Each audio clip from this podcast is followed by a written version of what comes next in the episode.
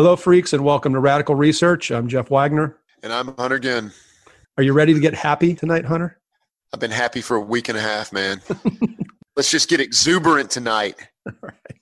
We have got this exhaustive career study on Norway's Beyond Dawn up tonight. Got a lot to talk about ahead of us, so let's not waste any time. And I think we should just jump right into this thing. Let's. I want to note before we get going that on their website at some point, Beyond Dawn had a slogan, and it reads Norway's best and least selling act.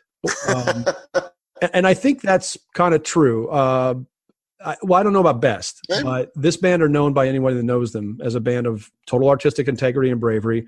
But they really couldn't sell albums to any impressive degree, and I think they even knew that. They have company. You know, I would think you know Fleurety are up there um, in terms of bands whose you know artistic might is sort of disproportionate to their popularity.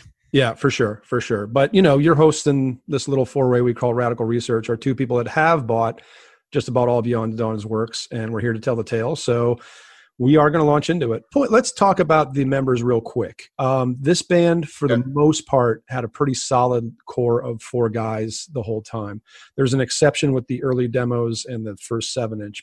Yeah, so um, this band, um, for the most for the better part of their career, um, excepting their very, very early stages, was made up of core of four guys vocalist and guitarist uh, Espen Ingierd, vocalist and bassist Tore Gjedrem, uh, guitarist Petter Haavik, and, um, and probably most importantly, Einar Sjursø, who, if you are a fan of Norwegian music at all, you should know. Serve Time and Ved Buens Ende. Uh, as a live Lamented Soul. Yeah, as a live member. The Virus, Inferno. Not a fan, but it, worth mentioning, I suppose. I think Inferno is kind of fun to mention simply because, and maybe we can get into this later, but they seem to be one of those bands that was a response to all the you know ornate sort of uh, eclecticism that was going on in the mid 90s in you know european which is kind of funny because he was like directly responsible for it for sure so you know? he, i think he's one of the few guys uh, I, I, guess the guys in enslaved as well. They a couple of those guys did some retro thrash type side projects, but yeah, Inferno. Carrying on with Einar's, you know, pretty impressive resume. He also played in a few Fleurety recordings.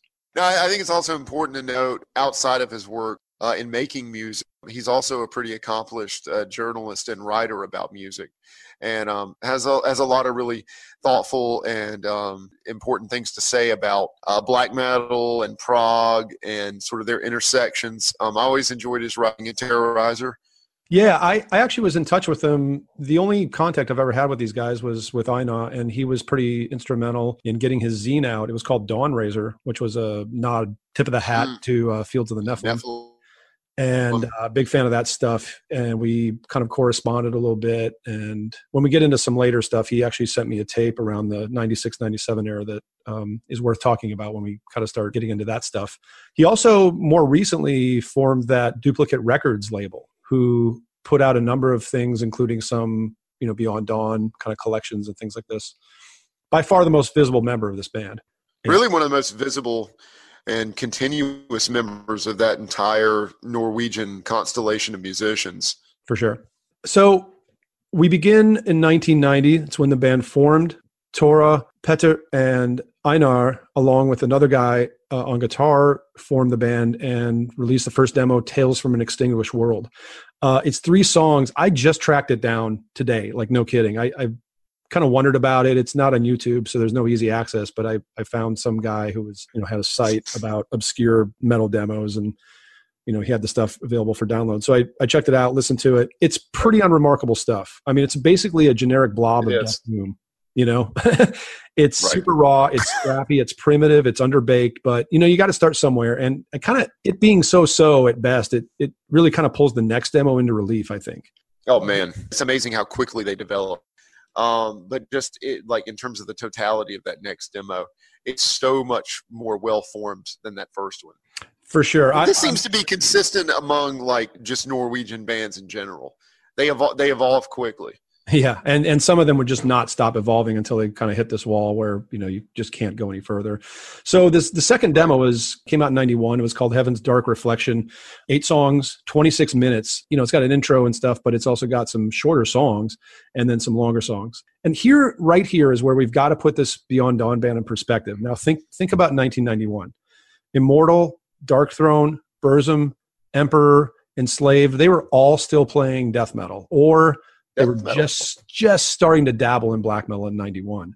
We're going to listen to a song in, a little, in, in just a second um, from this demo that shows that Beyond Dawn were just they kind of dabbled in black metal as well, and then left it just as quickly. But I think in terms of offering weird sort of post black metal avant garde touches, they actually even predate Ved Buens Ende in terms of you know where where they sit in Norwegian history. What do you what do you think? Yeah, no, I think it's it's fair uh, a fair moment for us to eat crow because I believe that you and I both proclaimed rather confidently on our first episode that um, Ved Buens Ende is like the the crucible of all this stuff, and in fact, I, I think that we both agree now that maybe Beyond Dawn was like several years ahead of that, and it's too. I think it's kind of consensus that like that A Blaze in the Northern Sky, which was recorded in 91 but released in 92, is kind of the first legitimate black metal document, at least on a full length level. But like Beyond Dawn was doing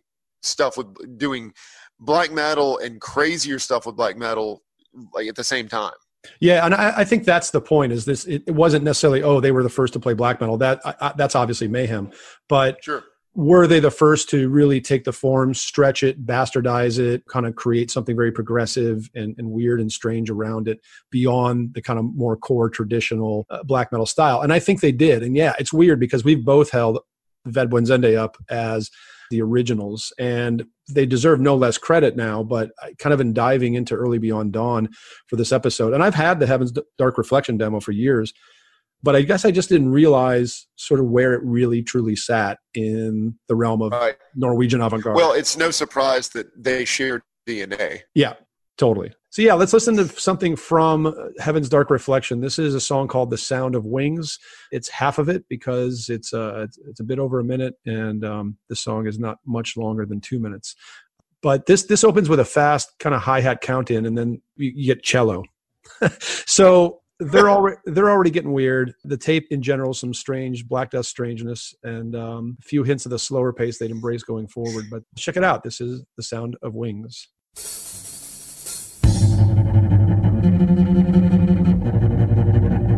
My grip on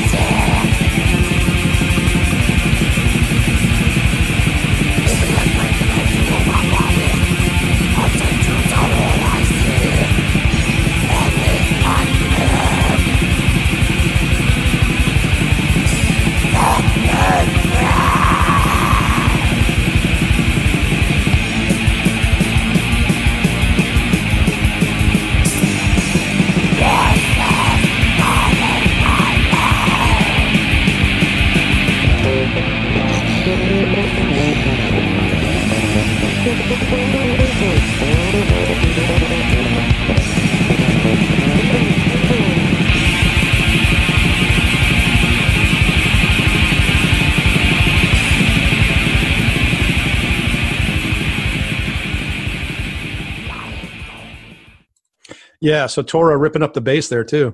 Yes, he is. That's pretty. It's pretty nice. This, you know, uh, I'm going to say this about another recording in in, a, in a, that they do in a few more years, but I kind of wish they would have stuck with this direction just a little longer because they leave it as quickly as they left just about everything that you know every everything they would land on they would leave just as quickly. What about We've you? said that about a number of bands that have kind of accelerated evolutionary arcs.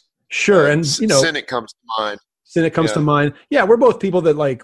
I think we encourage bands to move forward quickly, but it's some sometimes you're just, you know, you're wishing you would have gotten something, you know, in the realm of the the Cynic Roadrunner tape. Too bad we didn't get an album like that first and then focus. Is that where you land with that? Oh, yeah, absolutely. Yeah. Okay. And I, like also want to say, and I don't know if this is an appropriate time, but there's uh, there's always been a lot of typecasting of bass playing in Norwegian black metal and the the absence of it. But like I think there's actually like a pretty strong Norwegian relationship to the bass. I think that's evident here. Certainly think that um, th- yeah, dude, yeah, our, our, our boy, our Yeah. boy, one of our I know he's one of uh, he's got to be one of our favorite bass players, right? Uh, yeah, for sure. the mighty, mighty Skoll. Yeah. Um, and then leading up to like Lars Norberg. Oh, So- yeah. Yeah. Anybody says who anybody who says that bass doesn't have an important place in Norwegian metal is um, is off base. It's probably coming from the black metal and its aesthetic because it's really, for the Rebel. most part, not supposed to have a lot of bass. Before we move on to the next recording, uh, I, I I really like the vocals on that song particularly. Um, they're really feral, really diseased. Kind of, I guess that just shows a little bit of lineage to Mayhem and maybe Sweden's Morbid. Yeah, absolutely. Yeah. Which is cool because I mean, I mean, we tend to think of Beyond Dawn as being a part of Norway, but being outside of it most of their career. So it is cool to hear, you know, the early stuff and hear that link to, uh, I guess, as you said, that diseased um, Norwegian black metal thread. You know, there's even in in the most experimental stuff, like it, it, it's still there. Yeah, yeah, and it would be there on the next recording, which came out in '93. Now, in 1992, uh, after this demo, they recorded some material that showed a real forward progression. A couple of these songs landed on this uh, thing put out by Einar's Duplicate Records label. It's a Beyond Dawn collection called Bygones, and it's um, it's where you can find these songs Utopia and Glass Desert, and these are like kind of a more murky, weirder, slower, morose sort of thing. So so they're already leaving the black metal. They only hinted at in the previous demo, and certainly getting into that weird, crazy, depressive sort of stuff that they would really kind of make their own. And then we get into the 1993 seven inch, featuring two songs, "Bygone" and "Strained Down and Under." You are the expert on 1993, Hunter. Where does this material fit, where does this material fit into the zeitgeist of metal circa 93? I think it, it fits um, right into the fabric of it. I think it shows a young band whose start whose um, roots are in in pure metal and like starting to bring in uh, lots of disparate elements from outside. Um, I, I, you know, the the kids in Norway in the you know in in the early '90s, they were maybe um, a little bit ahead of the pack in terms of their listening. Mhm. Um, I mean, you know, like I said, you know, 1993 was this a time of hybridization. It, it was a time of impurity, but you know, Norwegians, other Norwegian bands are known for their uh, their allegiance to the dark side. But the interesting part of that is that all these bands and uh, as listeners, we're starting to discover lots and lots of dark music outside of metal. And we touched on this a little bit in the last episode, talking about My Dying Bride Mhm. early on, you know, uh, with their uh, dalliances with stuff like Dead Can Dance. You know, bands in Norway were listening to Nick Cave, they were listening to uh, Diamanda Galás, listening to Coil, and they were starting to, you know, like sort of peel apart the uh, the the signifiers of all this music and see that there were like, with similar genetics. And it's really interesting the way that they brought those uh, sounds into their music. And I think that really kind of starts to happen here with Beyond Dawn. For sure. I mean, yeah, we get, you know, from that Heaven's Dark Reflection demo, we get something that's like a bit more opaque and difficult and chaotic.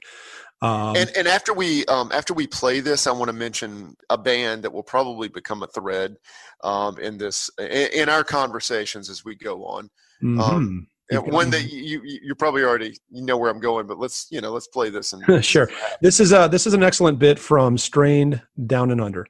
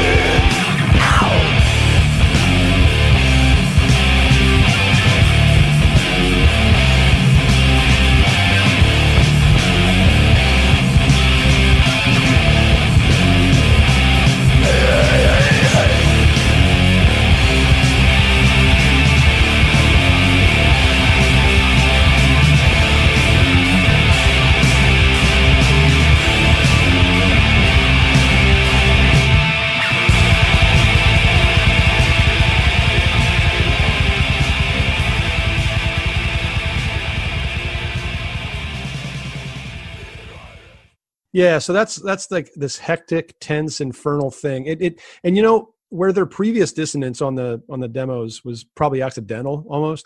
This time Right. it kind of seems deliberate, as if it's a new tool in their Yeah, it's very intentional. Yeah. yeah.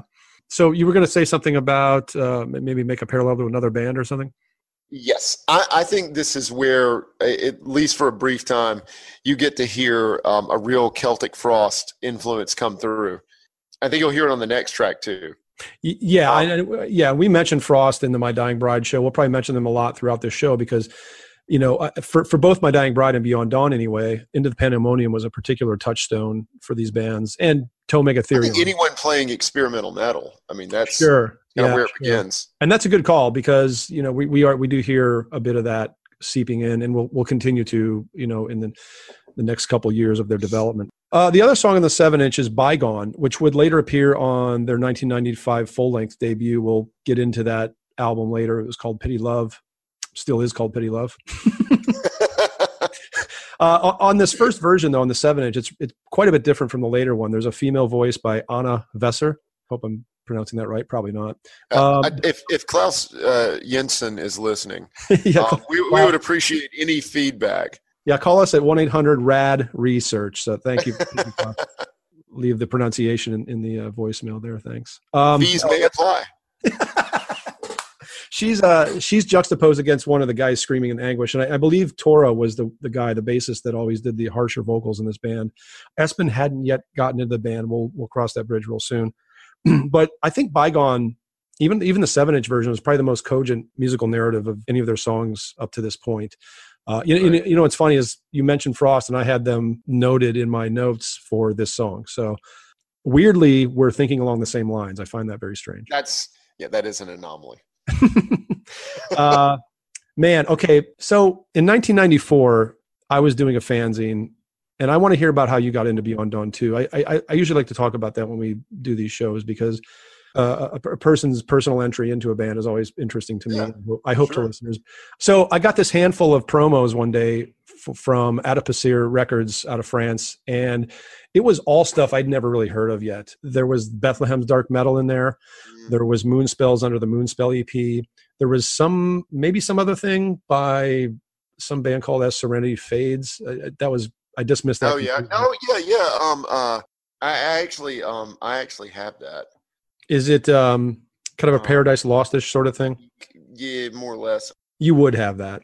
Yeah, so that was in the batch. Um, there was another one, maybe Depravity, some Finnish death metal band, I, I think. Anyway, also in there was Beyond Dawn's Longing for Scarlet Days. Had no idea what this band was, or most of these bands really. And it had one of the more obscure covers of, of this of this batch. In fact, it, it looked the most inviting to me just because it looked different. It looked weird. Um, I still don't know what it is. Oh, the cover of Longing for Yeah. Scarlet Days? Yeah, it's Yeah, well, it looks like crinkled velvet in the background, and then you get this rectangular picture placed right in the middle of that of some baby's face, it's a ba- yeah a distorted. negative baby. image in green and white. It's it's, but it's Yeah. cool. I, and, and you know, I I was definitely immediately intrigued. I put it in, and I don't know if it's because it's one of those things where when you get into a band, that recording remains your favorite. But I just I so love this EP, and I so wish it was a full length. Yeah, And I so I wish they would have actually- done more material in this vein.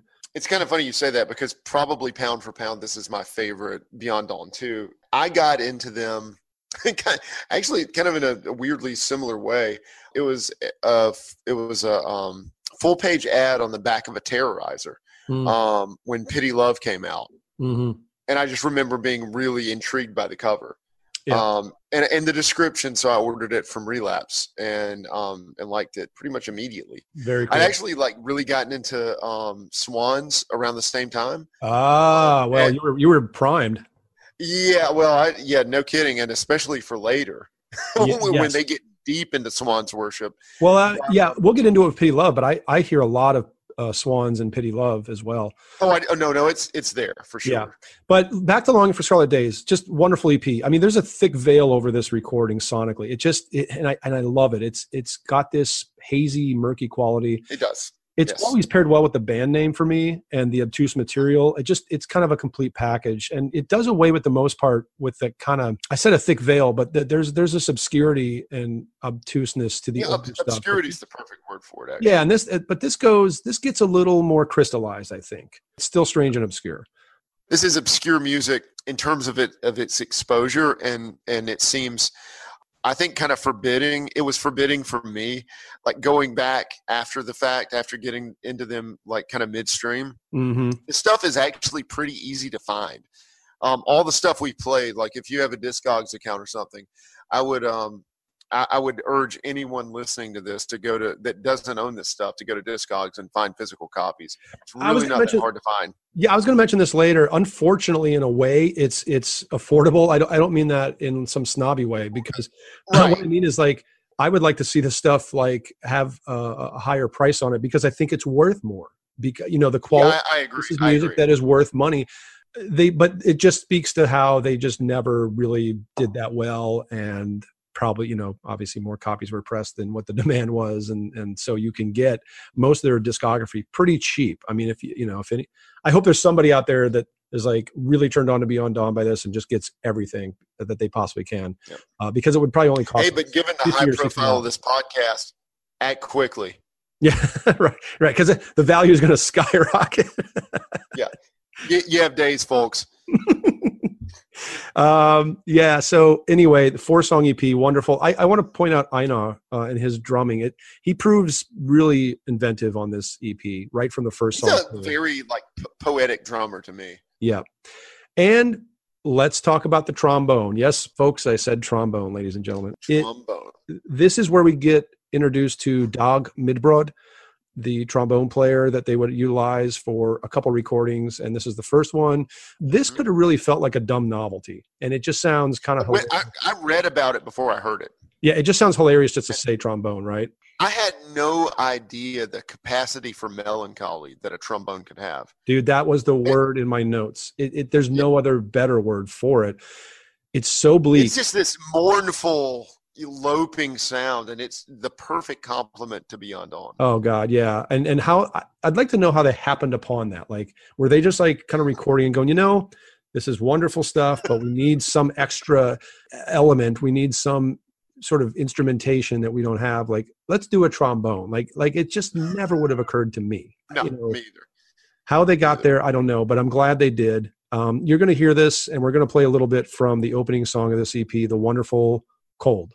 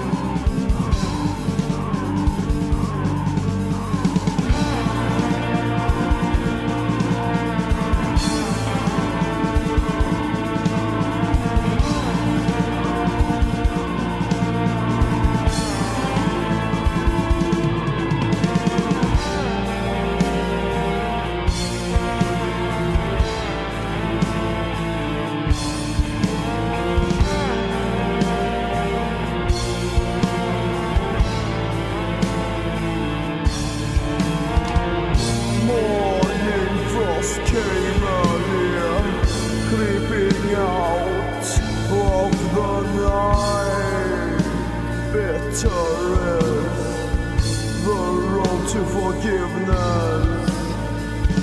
This room needs no clock. Standing on my bare feet in a circle of pain. The untold truth resting at my shoulders.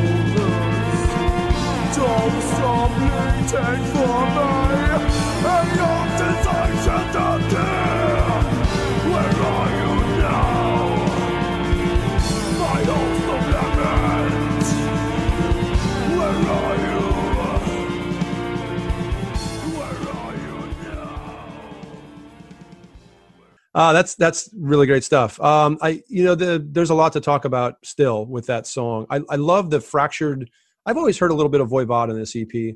Uh, more more because of aura and dr- and the drum playing than anything Right. else. Meets carbonized. I think there's a kinship with our favorite Swedish band Carbonized, and then Celtic Frost mesmerized. We were talking about this before. I'm sure we've talked about it in many phone conversations over the years, but this is one of those songs where you can point back to Celtic Frost mesmerized. Yes. I mean, yeah. I mean, it's it. That song is the beginning of a number of thing, a number of threads in metal.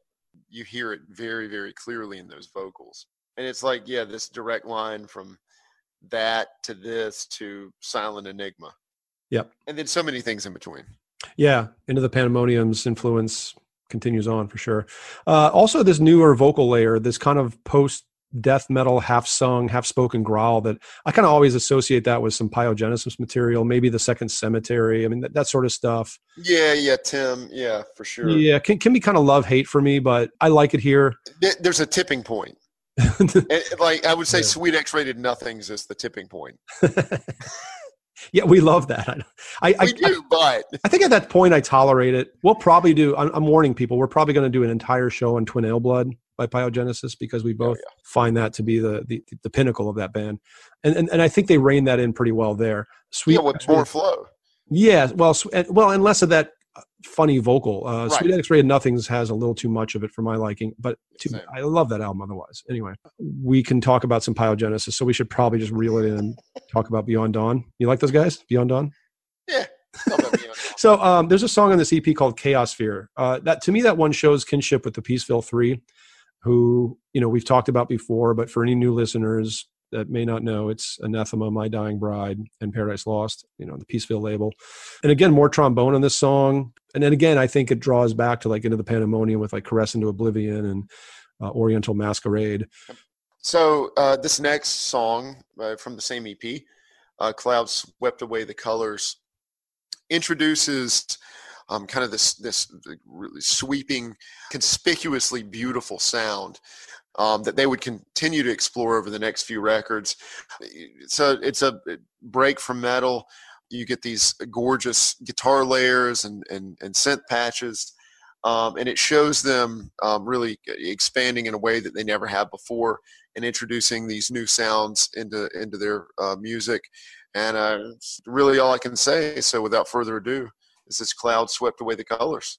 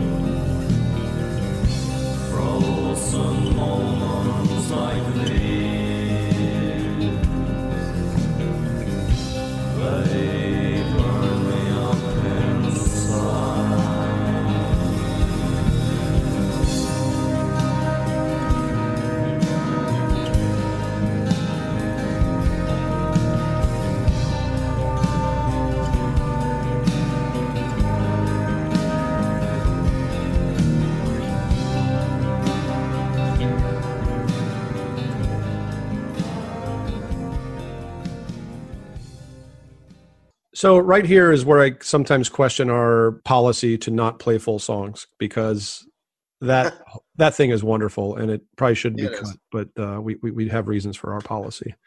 And I, I too, I wish I had the presence of mind to mention this beforehand, but I, I really hear the influence of um, some of the the darker, more mournful side of of shoegaze um, happening in this. You know, stuff like early Slowdive and and Blind Mr. Jones, who actually uh, Blind Mr. Jones used flute rather prominently in their music. Because this show would be nothing without a mention of flute. Or Blind Mr. Jones. nice one. So yeah, Cloud swept away the colors, man. I, I just love it. It's uh, I think it's easily their most accomplished song up to this point, and really Oh yeah, it's yeah, it's very confident. still one of their best tunes. And um, so I mean, we're one year away basically from that seven inch, and you, you couldn't you, you couldn't have expanded more in a year, I don't think. Um, No. And it's a hint toward what's to come on their first full length. Um, and I think you know this is a good time to get into Pity Love. Although I want to mention that I want to mention they landed on Candlelight Records after this EP, and that kind of started this pattern for them of hopping from really cool label to really cool label. Yeah, I mean, label think about it: the Adipocere, pretty respectable label, um, to Candlelight, to Misanthropy, to Eibon, to Peaceville. Yeah, which I mean, every one of those labels has done something that I love. Well, and, and they're all eclectic. And I think like if if you took They a are. survey in 95 or 96, 97, 98 in this period that we're talking about of labels and they said, "Hey, who wants this really weird Norwegian post-metal avant-garde band?" Like all of those labels you can see raising their hand. I mean, like Nuclear Blast didn't go after them, You- Metal Blade didn't go, you know what I mean? you think Like they like got together one night and they like rolled dice? They're like, all right, you know, you roll seven, you get Beyond Dawn. kind of because it, other than other than the two Peaceville records, there was just one it was a new label every recording. Right. Yeah. So um, pretty cool little uh, resume there for for the for the label history. Um, so we get Pity Love in 1995, man. Relatively streamlined compared to the EP because it it takes some things away and it kind of It's focuses very focused. Very focuses more on some other stuff. We've already mentioned these bands, but Celtic Frost meets White Light Era Swans is kind of how I've always characterized That's it, it. man. it's Also, almost like at Yeah. first it was kind of monochromatic to me. yes, um, because it, it does have this one sustained mood, but th- there are nuances within that. Yeah, uh, yeah, definitely. And it it's a trying album, and I think this is the point where their music becomes really it's mood dependent. Uh, uh, yes, You can't just toss this stuff in uh, springtime, you know, top down, let's roll, you know. some fucking pity love, man. I also hear a little bit of Death in June. yes, I think. Yeah, no, I think a lot of the um, yeah, the English stuff that came out of the early '80s, like uh, and some of the like the neo folk tendencies, you know, that you find in Death in June and Current 93, yeah, are are prevalent here. Yeah, yeah. So I, I Einar showed himself on Longing as as a great drummer. Um, I think the pairing of Espen's low voice here with Tore's harsher voice really matured and kind of came into its best and, and final effect really on Pity Love. Yeah, I was about to say that this is pretty much the end of that. Yeah, I, I'm glad it's there. It would have been too soon to drop the harsh stuff, um, I agree. and really wouldn't have fit on the later stuff.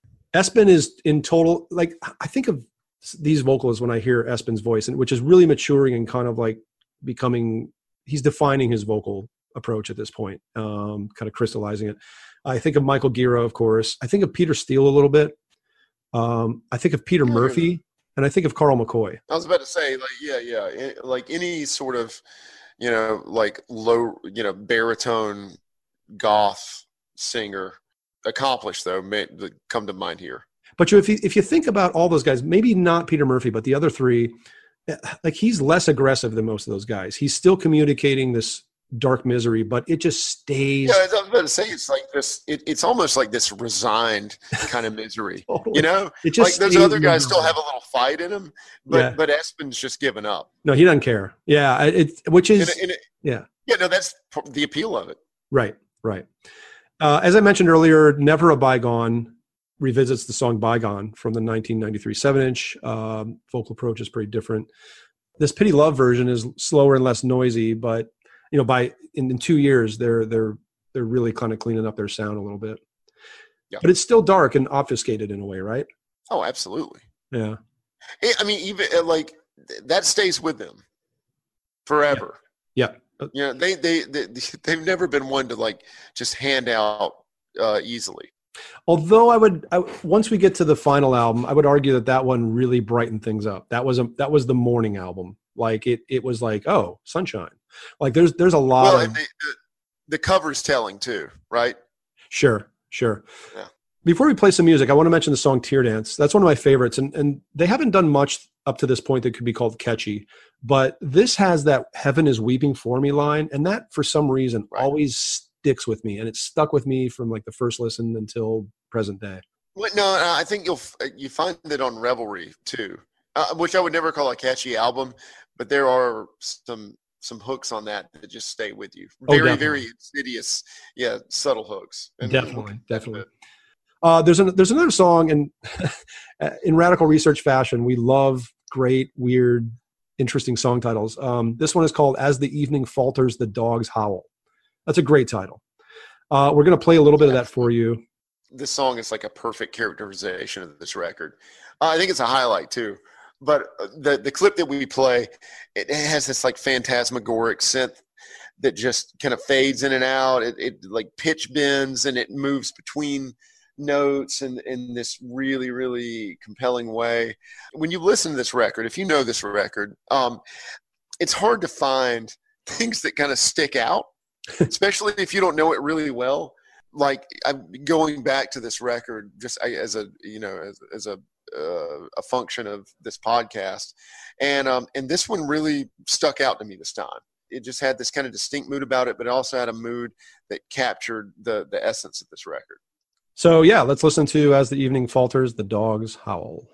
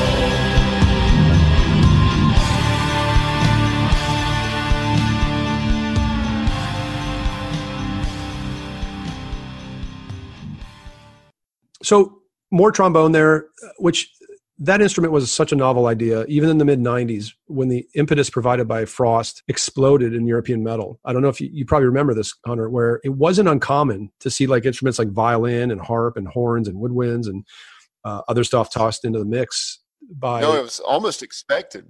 Yeah that there was so many at that point suddenly all these heavy bands with like if they had any kind of gothic or orchestral or prog element like they were throwing non-traditional instrumentation into the mix. But there was also reaction to that. You know there, there were a lot of like either fanzine writers or music, musicians themselves who rejected all of that new exotic stuff. And it was looked at as kind of like an impurity. And Well, I think it was it was also looked at as a crutch. Yeah. Um, Like if, if your metal didn't have enough substance, then you had to supplement it with, like you said, a violin or Yeah. cello, yeah or, of or, course- or fem- female vocals became um, like like the the ultimate for sure yeah, for sure. And you, and you, of course, by that you could tell the people that loved or hated into the pandemonium. You know, it's funny because like now there's like room for everybody. It doesn't it doesn't feel like it did in the mid '90s, where I, I swear, like at, at some point, it felt like there was a war of sensibilities going on. You know, it was Well, like yeah, a it was it like a border war essentially on how you should conduct one's metal band. Yeah, no, I, th- I think all the, the boundaries have, have been torn down at this point. Uh, Actually, like I kind of enjoyed that tension back then. oh sure, I mean, Yeah, at least it was for sure. interesting. I mean, like it, it like now nothing's shocking. Yeah, yeah. I, and we've talked about this before on other episodes, and we'll probably continue to, to mention it. But like the mm-hmm. '90s, metal was hardly dead. It was, in fact, it was evolving in so many different Super ways and exciting ways that Right. that argument just never holds water for me. I understand it from Yeah. the Never did. point of the mainstream, but I don't. Who cares? I mean, metal metal should never But be. like, if you're really into metal, like, did you ever really care about the mainstream to begin with? well, that's just it. I well, I think Yeah, like- well, I think once it became a codified and huge thing, where like you know you had Slayer playing these huge festivals uh, with with some very big non metal bands. Yeah, I, think I think it did become uh, somewhat of a mainstream concern for some people. To me, it should have never been looked at under the lens of the mainstream or how well it was doing was based on sales. Bullshit. You know? Well, I think that a lot of metal fans have a very personal, almost custodial relationship with the music. sure. And something happens when your private band becomes uh, public domain. hmm hmm You know, and I, I think that's always been a tension in metal. Oh yeah, yeah. I mean, I have friends like that um, that dislike bands for extra musical reasons. Uh, there's a person we know. I'm not going to name him, but you know, he he got out of Opeth when it became everybody's band, and it's Right. like it's too bad because, and, and I think and frankly, he got out of bef- way before they became everybody's band. he and he wasn't he wasn't the only one. I mean, I you know I know other people, but um, I just think that's just a b- ridiculous uh, measuring stick as to how you relate to a band and and if they if if you're going to listen to them and bring them into your DNA. right. um, because you know i mean not to get too far off the track but look i you know i was metallica were my band back in high school and, even um, maybe even early or later junior high. Like i was like one of two people in the school that that knew them and they were my band. And this, this was a this is great secret. It was just you know uh, i felt like i was holding on to something really valuable. And then they became everybody's band but shit i thought it was great that that master of puppets was like kind of being hailed by people who were throwing out their Bon Jovi albums because they were finding something better in in Metallica, something more of more substance. Well, I mean, that was the thing for me. You know, I mean, Opeth was a band for me. I, I you know, I was Yeah. into Opeth, you know, with Orchid, and I remember them coming over here for Blackwater Park, and I remember seeing them at the Masquerade in Atlanta, and there were literally women there with with roses, throwing the roses on stage, and I thought this is fantastic. Sure, know, why, yeah. This is a validation of all their all their hard work. Uh, like- that was yeah, that was my thinking with with Metallica and a slew of others who sort of became way more popular in the late '80s because I'd, I'd rather see these bands getting attention and respect uh, and making money from their art than some of the crap that was going around. Uh, When- that you had- you know, who am I to resent someone for their success? yeah, you sure, know? sure. Yeah, and and wh- whether the music is good or not is a whole other issue, and, and we Right. won't we won't get into that. Um, so back to Beyond Dawn's Pity Love. Um, Embers is a song that I really like. It's got this agonized, droning trudge. You can't you can say that about most of these, but it just sticks. That's the album. I know, right? It, it sticks out for me for some reason. There's something about the vocal cries in the latter half, which you'll you'll dig this, but we've never talked about it. But they weirdly recall Alan Dubin from old.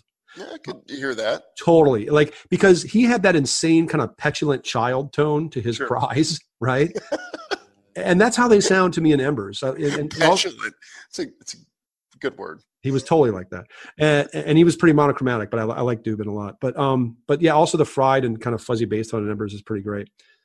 For me, this album, I like When Beauty Dies, Tear Dance, and Embers probably the most. Um, some of it drones for me. Like this is this is an album that I like so a lot, but it's probably I probably don't like it as much as most fans. It kind of slows down for me near the end. Now you picked a song to play from this called "Ripe as the Night," which is the second to last song. I want you to talk about that one, and maybe maybe in the listening, and maybe with more listens, I'll discover that one as, as a highlight.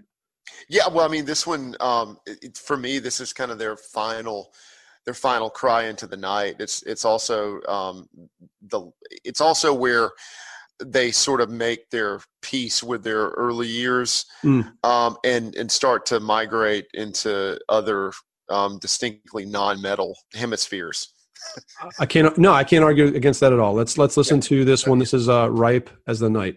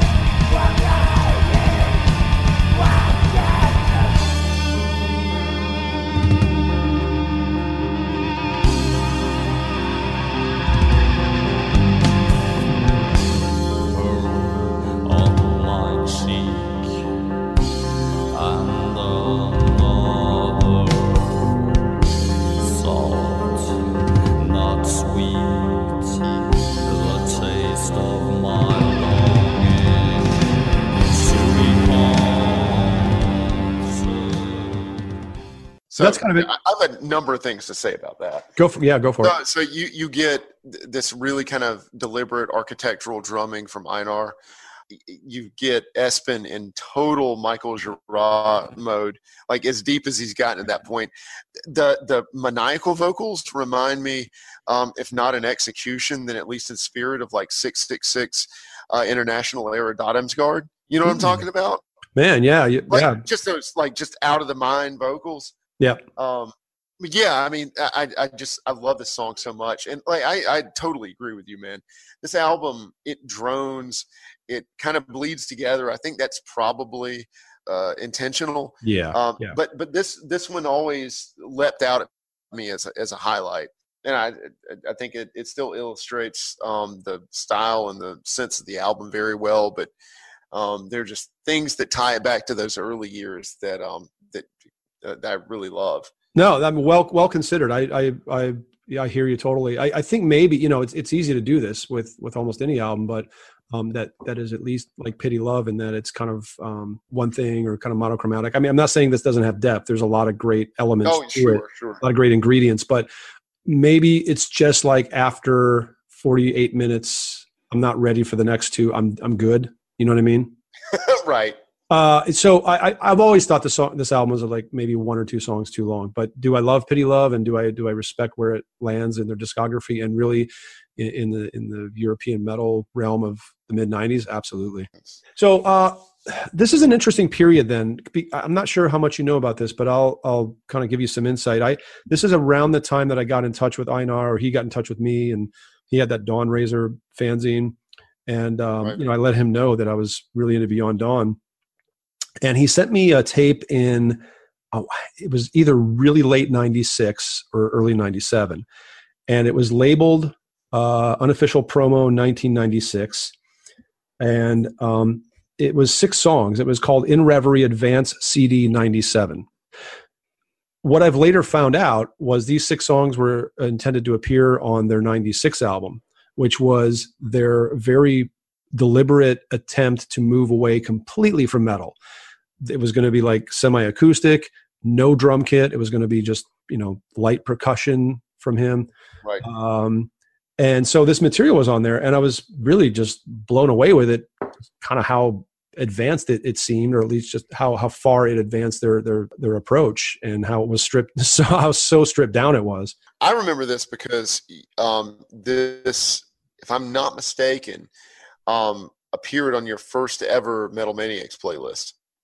Yeah okay so that's And I that's re- early I remember- 97 that's late 96 early 97 so right. yeah, and I remember being yeah super frustrated by my inability to find it. friends hunter's predilection for for remembering metal maniacs playlists and not just mine but other writers that he liked is insane you could probably go okay satyricon cover 99 borovoy Kriegen, and he would know what was on No, that. no, I wouldn't know anything about Borovoy Kriegen in '99. Well, anyway dude Ask me I've about heard- Borovoy Kriegen in '93, and we're good. i've heard you rattle off Zoller and maycock and wagner playlists in, in this uncanny way i just i love how much you paid attention to the playlist of maniacs so i didn't know you then but thanks for That that. was that was my go-to page, man. I would get a new I get a new issue, and it was like straight to the playlist. that's pretty awesome That's my buying guide, man. Maybe that'll be a radical research sneak attack 10.5 where I can just quiz you on on playlist. So you better bone up, buddy. okay. So also on this tape was um, what he called unofficial promo 96 and it had four songs that ended up on revelry in 98. So what I've since found out was they were going to do this this album that became in reverie um, next and the label just was not into it. Um, and I'm not sure if that means Candlelight wasn't into it or Misanthropy because you know they were between those labels at this time. I really don't know. Right. Either way, uh, it was it was the kibosh was put on that, and they started recording what became Revelry. So so that's a little bit of uh, foreshadowing for the next part of our talk. So we get Revelry in 1998. Now this is you know they were recording the In Reverie stuff in '96. Ta scrap that. Yep. Um, started recording Revelry in um, also 96 and 97 and it finally surfaced in 98 this is one of their best recordings in my opinion i put it up there with heaven's dark reflection and um, Frysh and Longing for Scarlet Days. Those are those are to me are the big four for this. Lo- Longing, Longing for Scarlet Days, Revelry, and Frysh are my three favorite Beyond Dawn records. Okay, cool. Yeah. Um, Re- recording, I should say. yeah, sure. Yeah, we, we still have a trombone in the mix. It's played by someone other than Dag Midbrød on Revelry now, so he's already left. And the music is, I think, a very decisive final move away from metal, right? I, I don't think this is a metal record. They've divorced themselves from metal. Yep. I think. Still depressive. We could use the word upbeat. More, but like but more, more textured, more diverse stylistically, uh, Mhm. more colorful. Um, I, I use the term upbeat in a relative sense, right? Yeah. um, the guitar. yeah, Uh, when, whenever you have a chorus, uh, the like where the main word is rape, um, you're you're talking uh, upbeat in relative terms. Right, right. But I think you know what I mean. Because you know the guitars aren't aren't Sure. droning or tortured. Um, the vocals are.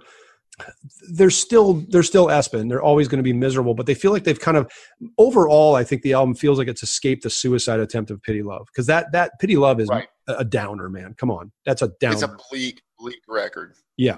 So so things are relatively brighter and hopeful here. Um, uh, you know, look at the look at the album cover. They're having like a garden party. Know? Picnic, yeah. So they, they, so they emerged from the murk of the past just fine. I think. I think that I'm not sure if that was intentional of what they were trying to say, but it it, it always evoked that for me.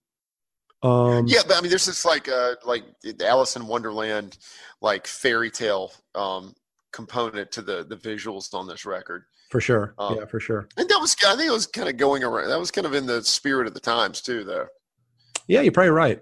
Yeah, this sort of whimsy, this you know whimsy. Like you Mhm. said, they they escaped the the uh, the suicidal tendencies of pity love, and you know they came out on the other side, maybe a little more hopeful, but also weirder. Yeah, definitely. Um, in that initial tape that Einar sent me, I was always taken by this. Well, I was taken by Breathe the Jackal as well, but there was also a song called Side by Side on it that eventually resurfaced on Revelry as uh, Resemblance. So let's listen to a little bit of that one, and we'll come back and talk a little bit about it.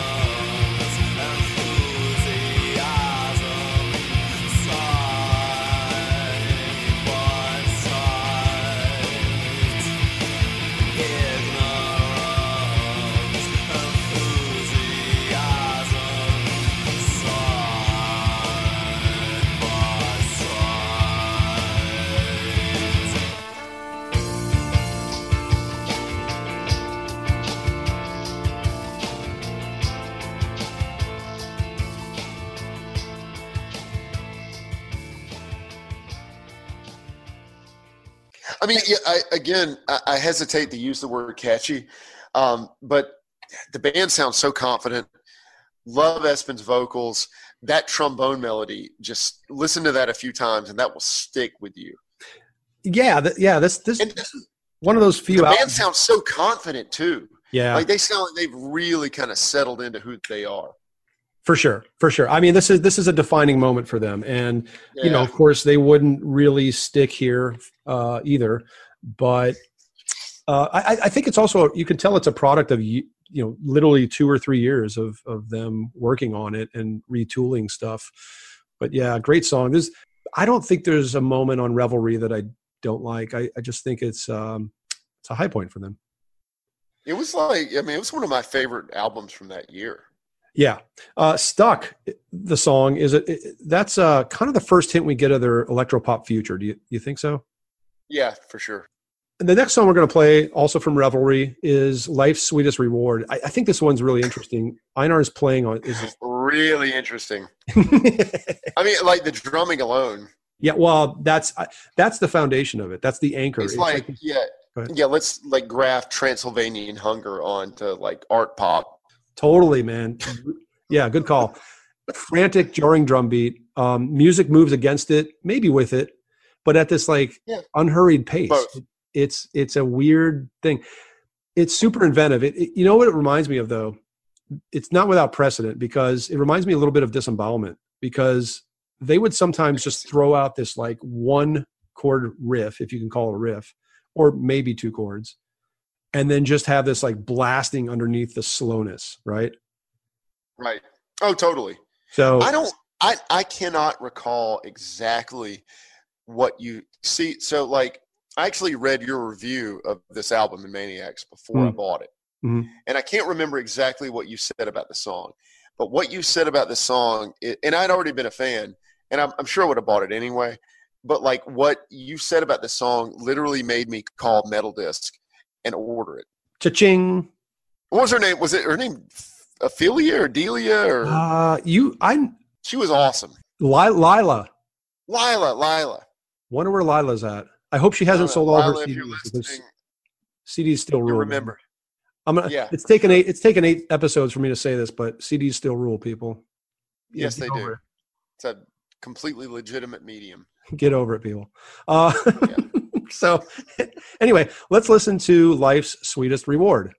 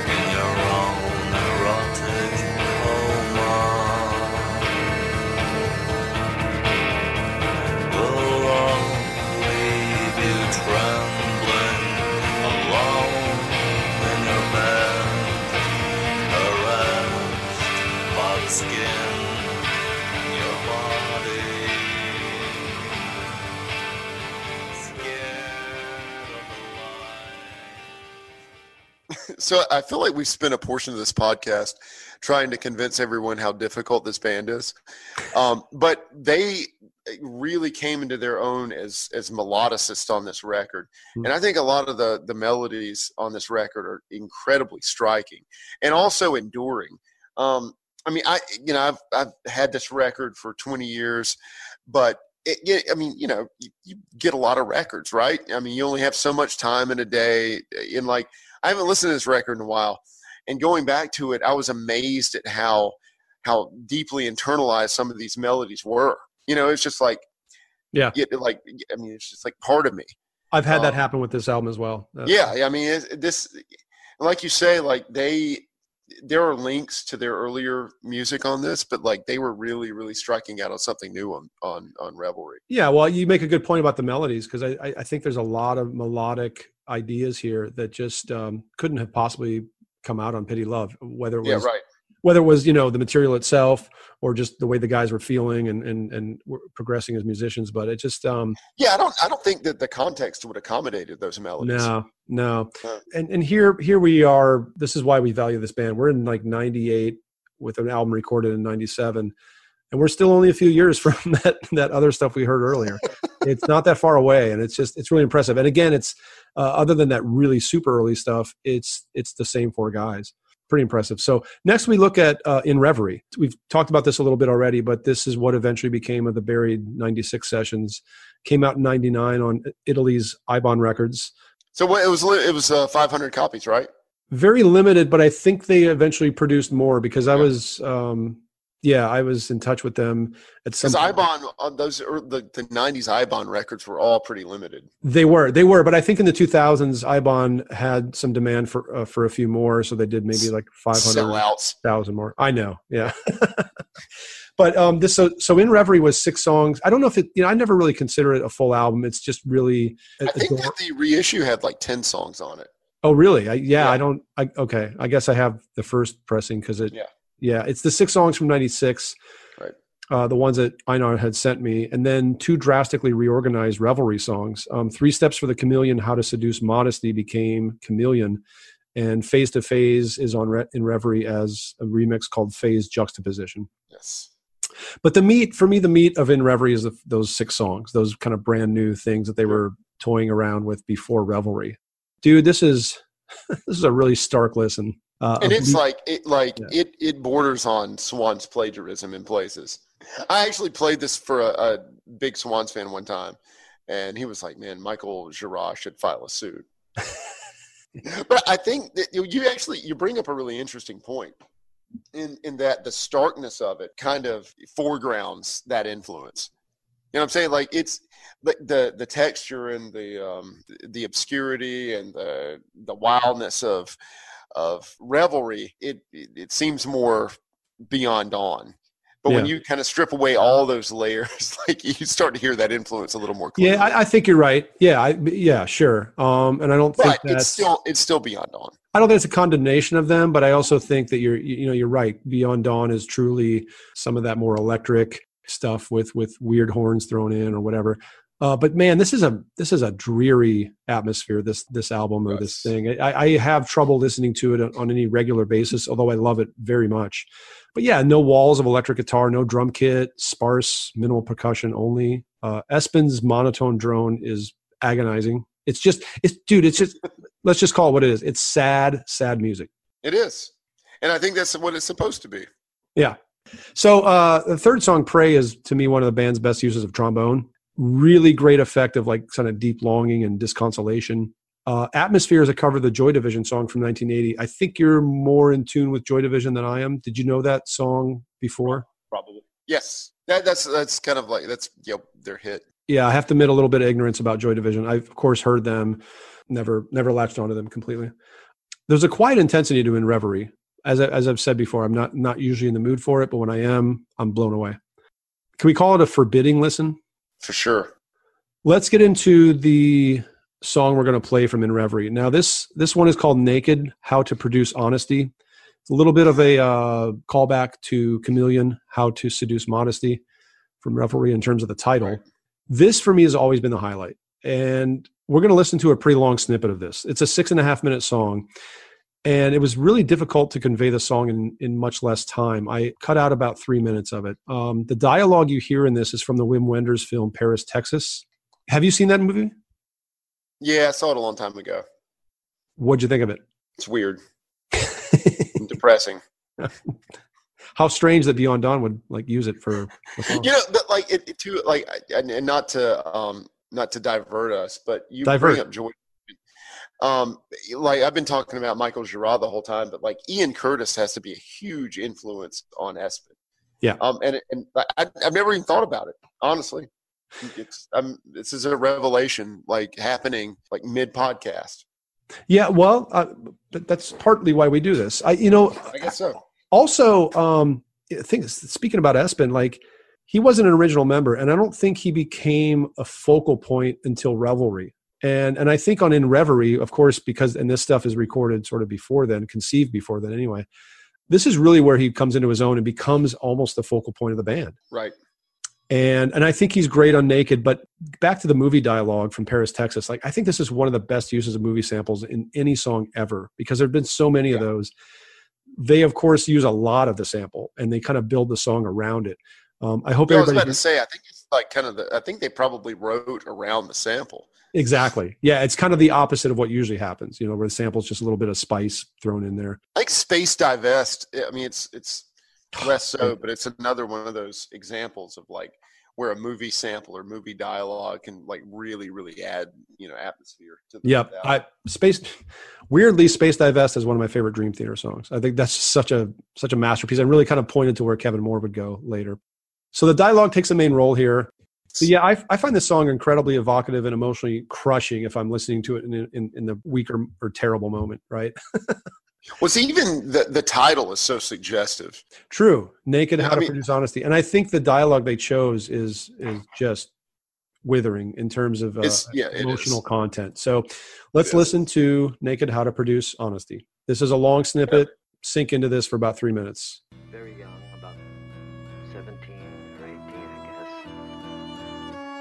guy was quite a bit older. He was kind of raggedy and wild. And she was very beautiful, you know? Yeah. And together they turned everything into a kind of an adventure. And she liked that. Just an ordinary trip down to the grocery store was full of adventure. They were always laughing at stupid things. He liked to make her laugh.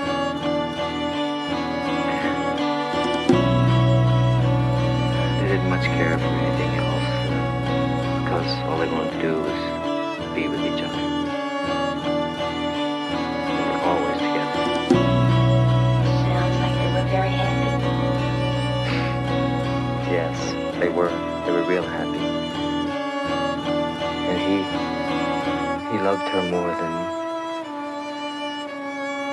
he ever felt possible.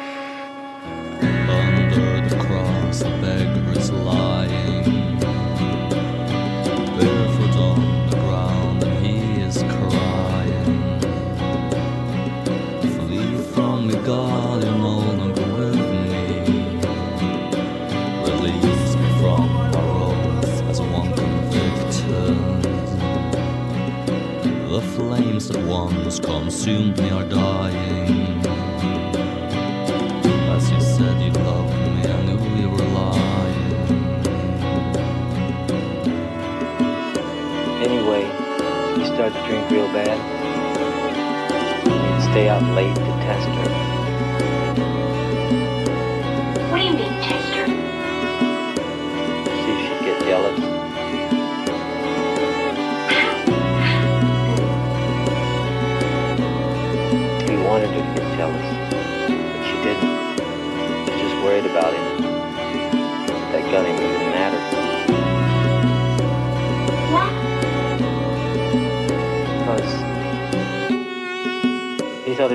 Jealous of him, that she didn't really care about him. Jealousy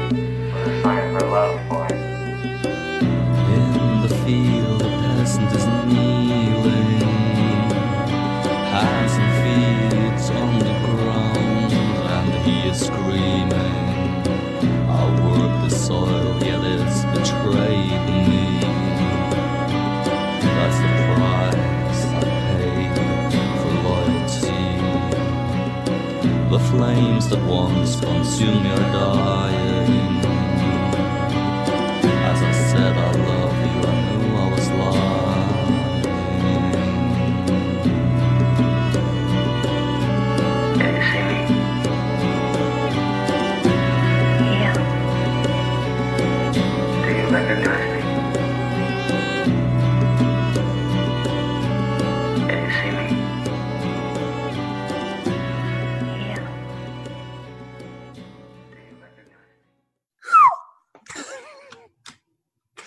Fun times. it's picnic at the beach, buddy. It is, man. Yeah. Who's got the hacky sack?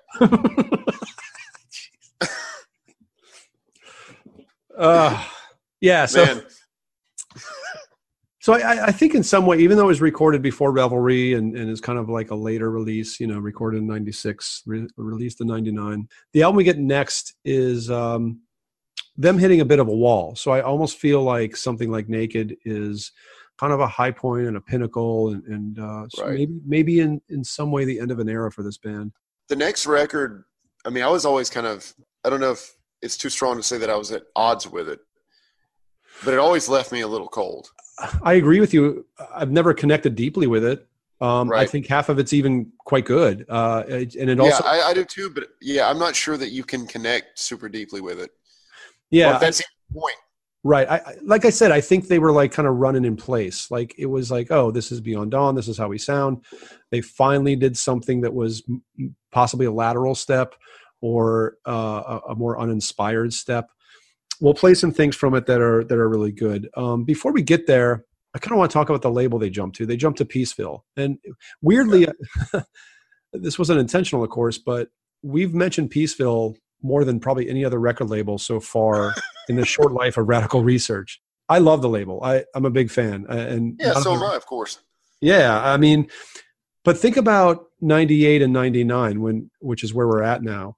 Peaceville were known for more than just the Peaceville 3 of English doom death bands and Autopsy because Autopsy are a perennial mainstay on Peaceville. By 99 they had Katatonia and Opeth.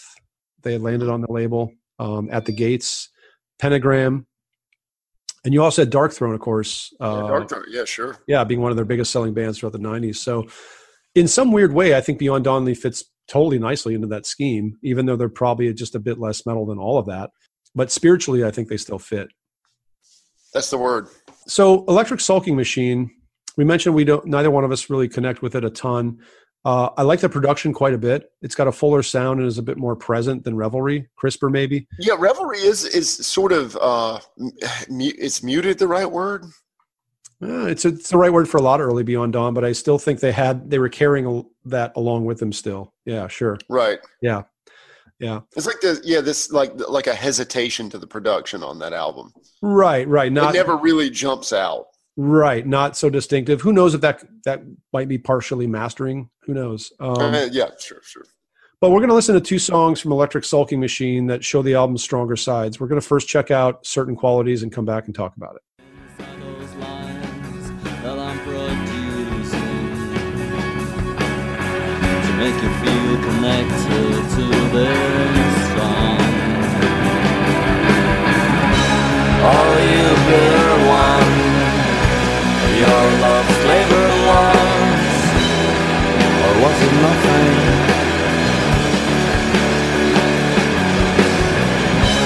Were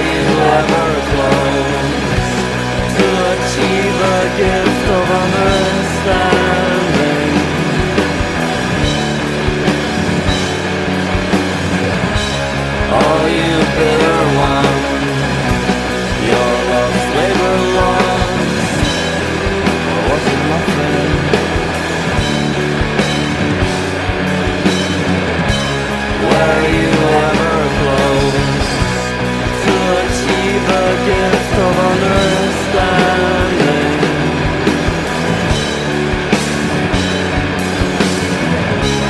Oh, you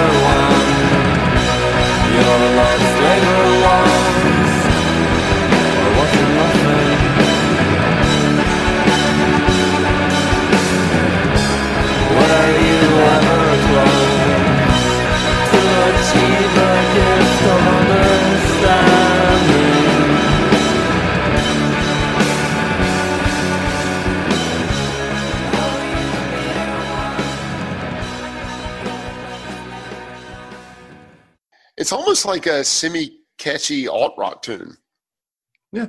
I mean, really like kind of streamlined, you know, like traditional rock instrumentation, traditional rock song narrative. Um, you said it earlier, like it was kind of a wall. It's like they'd kind of reached an impasse. Like, you know, we have been evolving so quickly, uh, almost sort of out of their own agency. Um, and they finally kind of got to a point where um, they don't know where to go next. And it's really, I mean, like it, we talked about the the melodies on Revelry, and it's almost like let's just kind of apply this to a rock album. Yeah. You know, it's it, it, it's a good call with the alt rock. I haven't thought about it that way, and now that I'm looking at the packaging, as you just as you say that, it looks like an alt rock album from '99. I mean, Right. if you didn't know about their past, you might have been picking this up along with like any other numerous alt rock bands that have since been forgotten. So yeah, that's a that's an interesting viewpoint for sure. Another song that's pretty cool, uh, also right in the middle of the album, like certain qualities is, uh, is a song called "Fairy Liquid." Now, "Fairy Liquid," another great song title. I Hmm. can't help but think of LSD when you say "Fairy Liquid." I have no idea Well, yeah. if that's, if that's the intent. Um, but yeah, both these songs I think illustrate a, a small but kind of worthwhile forward step for their sound. I mean, there is stuff on this album that just doesn't uh, doesn't move forward at all for them. Yeah, I agree. Yeah, we get some pretty exciting rhythms here, mesh with some pretty cool electronic sounds, uh, and that's possibly a bit of foreshadowing. Uh, I was about to say, uh, th- Yeah. there's more to come. right. We even hear the trombone rearing its head yet again. So I'm glad they kept it in this late. Uh, and I think this is one of the final times we're going to hear that odd trademark. This is uh, Fairy Liquid from Electric Sulking Machine.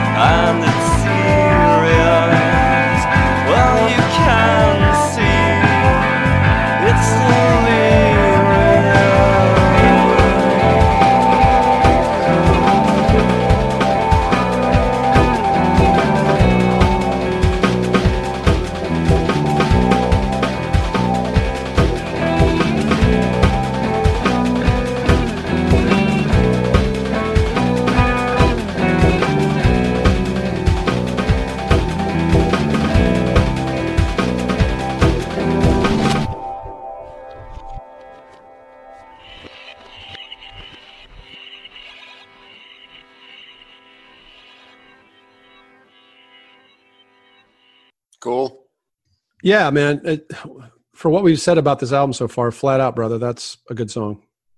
Yeah, absolutely. Yeah. Both are. So there's some other stuff on here. Are, there other highlights for you on this album? All like the most interesting stuff for me happens in the middle of the record. Totally, totally agree. That uh, the Yeah. song Aj or AAG. Yeah.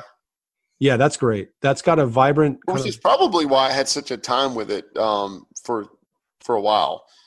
Because it, it really kind of takes a long time to develop. yeah, me too. The the opener, um, "Violence Heals" and "Addictions Are Private." Uh, both of those, they just don't stand out, and it's only the third song No, that kind of agree. you, you kind of get going by the third song. But man, that's you know that's a little bit detrimental on any album. The song, the song Age, A A G E, I, I love that. It's got a bouncy, vibrant kind of aesthetic. More electronics coming into the picture. Uh, that'll figure in soon. Which was groovy pretty uh, de rigueur for uh, you know albums of this time. Yeah, for sure, for sure. And and the female voice taking center stage, great seductive singing. I really that's a that's a highlight as well. I we didn't pick it to play Right. it because just for for time reasons, really. Popist Verboten uh, could be from the In Reverie sessions almost. Another one I like is Pacific Blue Disorder. Some really cool horns on this, and uh, more more, ener- title, more- by the way. What's that? I said I love the title, by the way. Yeah, Pacific Blue Disorder. Another another great song title from Beyond Dawn, uh, and a lot more energy than we should ever expect from this band, right? Right. But that actually segues us nicely into where we're going next. Completely. Go ahead. Let's let's talk about Frysh. So this is actually one of my favorite Beyond Dawn records. It's their last record. I, I love this record, and for a long time, Jeff was a little slower to come along to this record. Yep. But as a result of this podcast, I think he can confidently say that this is one of his favorite Beyond Dawn records now. Yeah, right? my, my recent listen, I, I was blown away.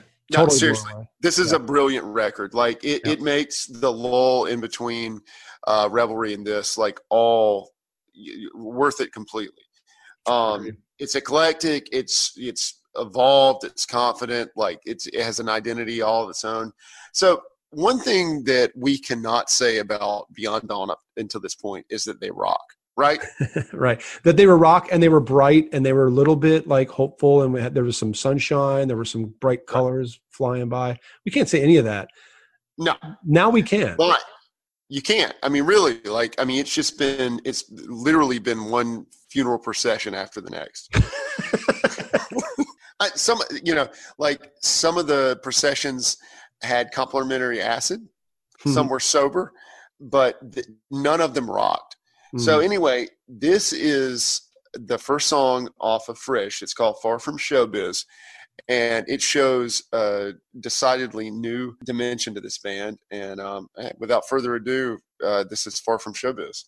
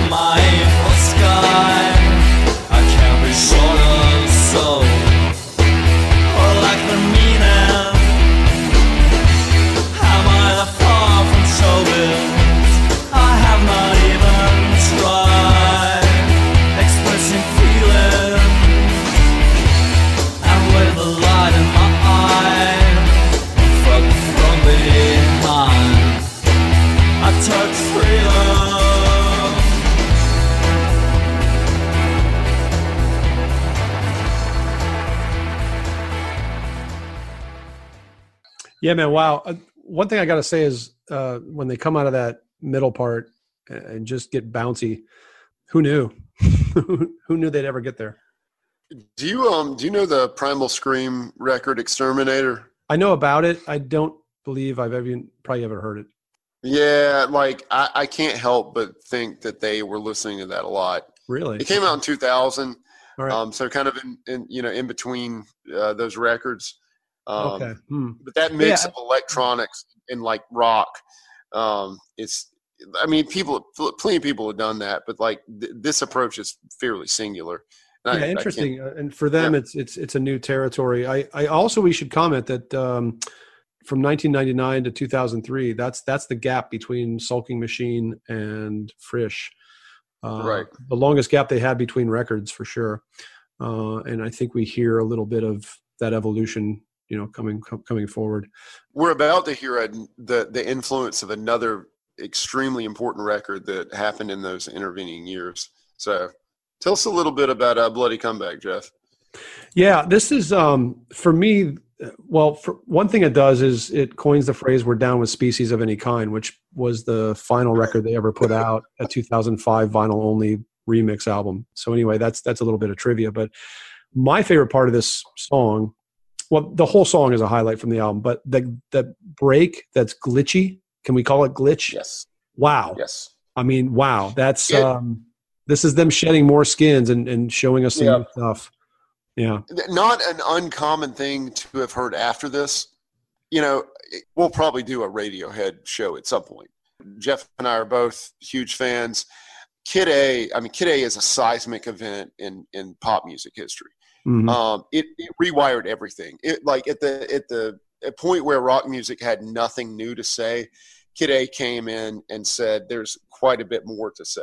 Mhm. No Mhm. one's really followed up after that. Unfortunately, Well said. Well said. but and it it's done plenty um, since then, as I said. But like this this song takes the the Kid A like futurist uh, approach to pop music, and um and applies the intrinsic Norwegian uh, weirdness to it. And I I just I love the song. It's a highlight of the record. I think it's just super well done. I can't imagine them like ending on a, a higher note. I, I, I don't know, man. I, I my enthusiasm for this song is um, kind of boundless, really.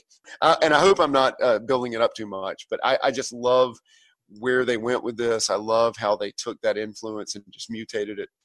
Um, yeah, let's rock it. Let's let's no, listen all to yeah, yeah, let, us just let's, let's just, listen to another greatly it. titled song, "Bloody Comeback."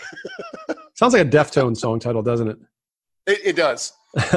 It All right. totally does, actually. this is it.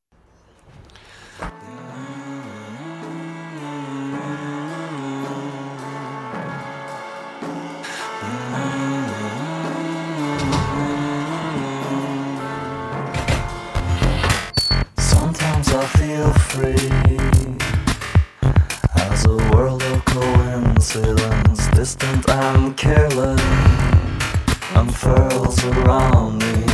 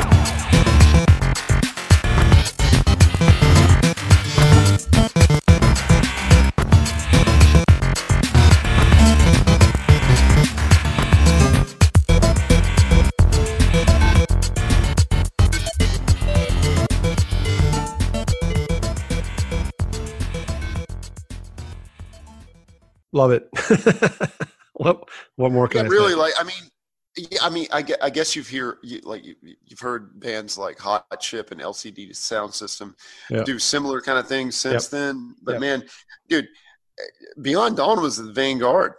Well, it, it, it also didn't come from the band that did Heaven's Dark Reflection. To me, to me, great music is also even greater when it's co- sort of contextual. oh, Um, absolutely.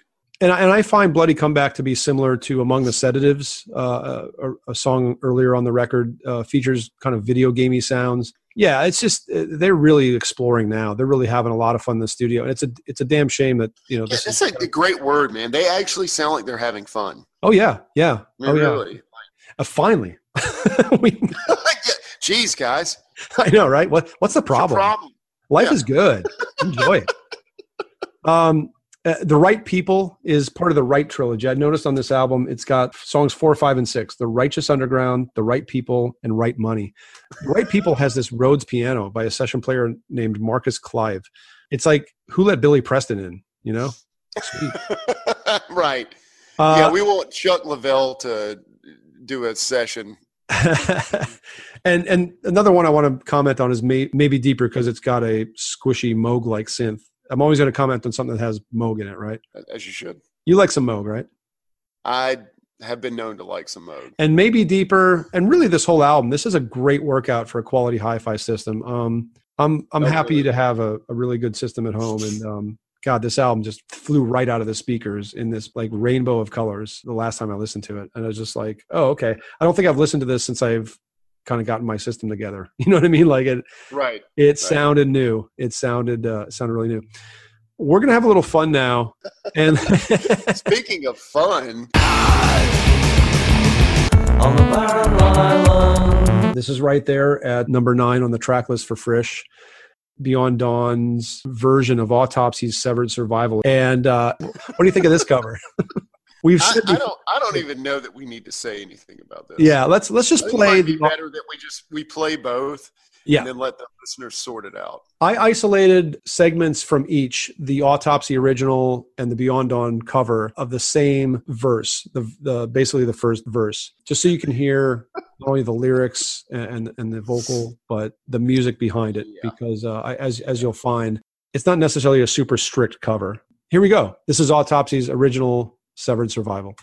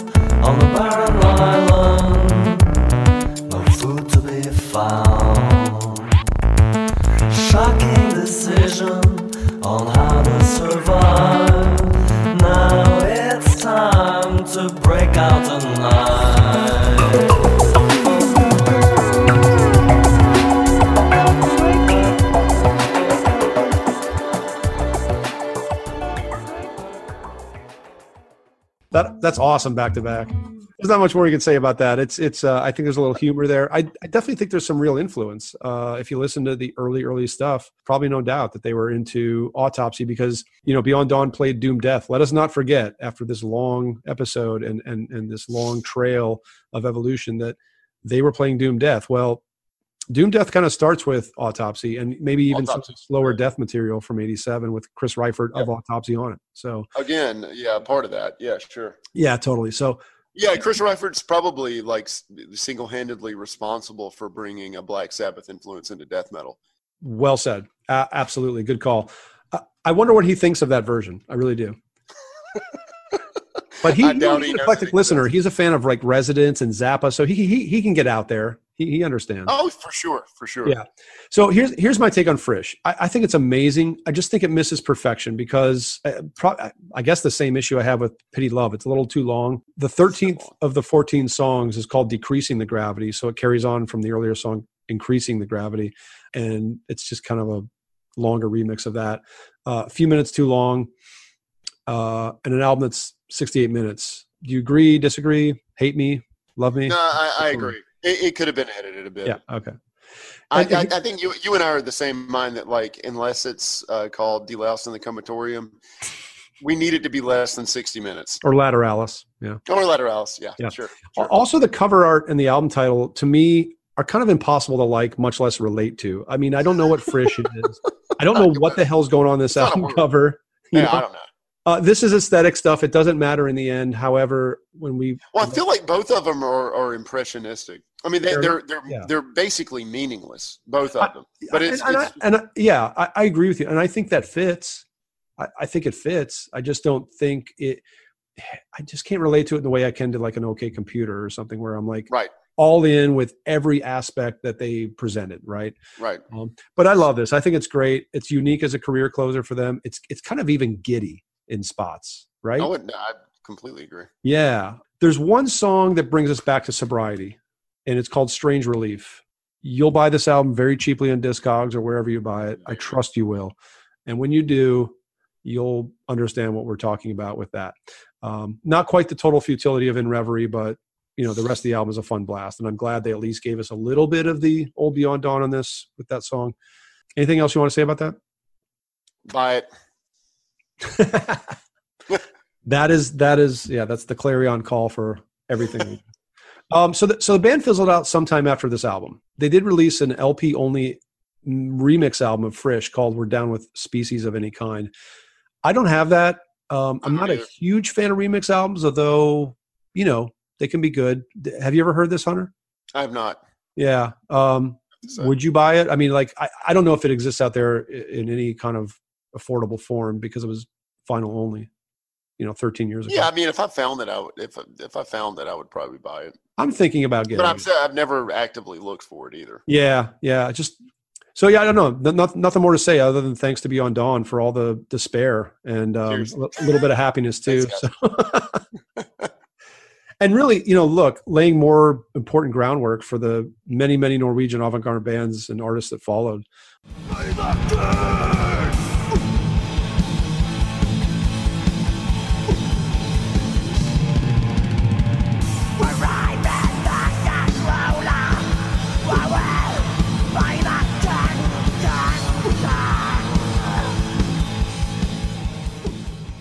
Thanks for listening. We look forward to uncovering some of our favorite 70s one offs from the fertile Italian progressive rock scene.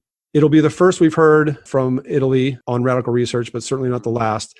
We're going to revel in the brief careers of three amazing bands for this one Semiramis, Alphataurus, and Corte dei Miracoli. Until next time, keep it strained, down, and under.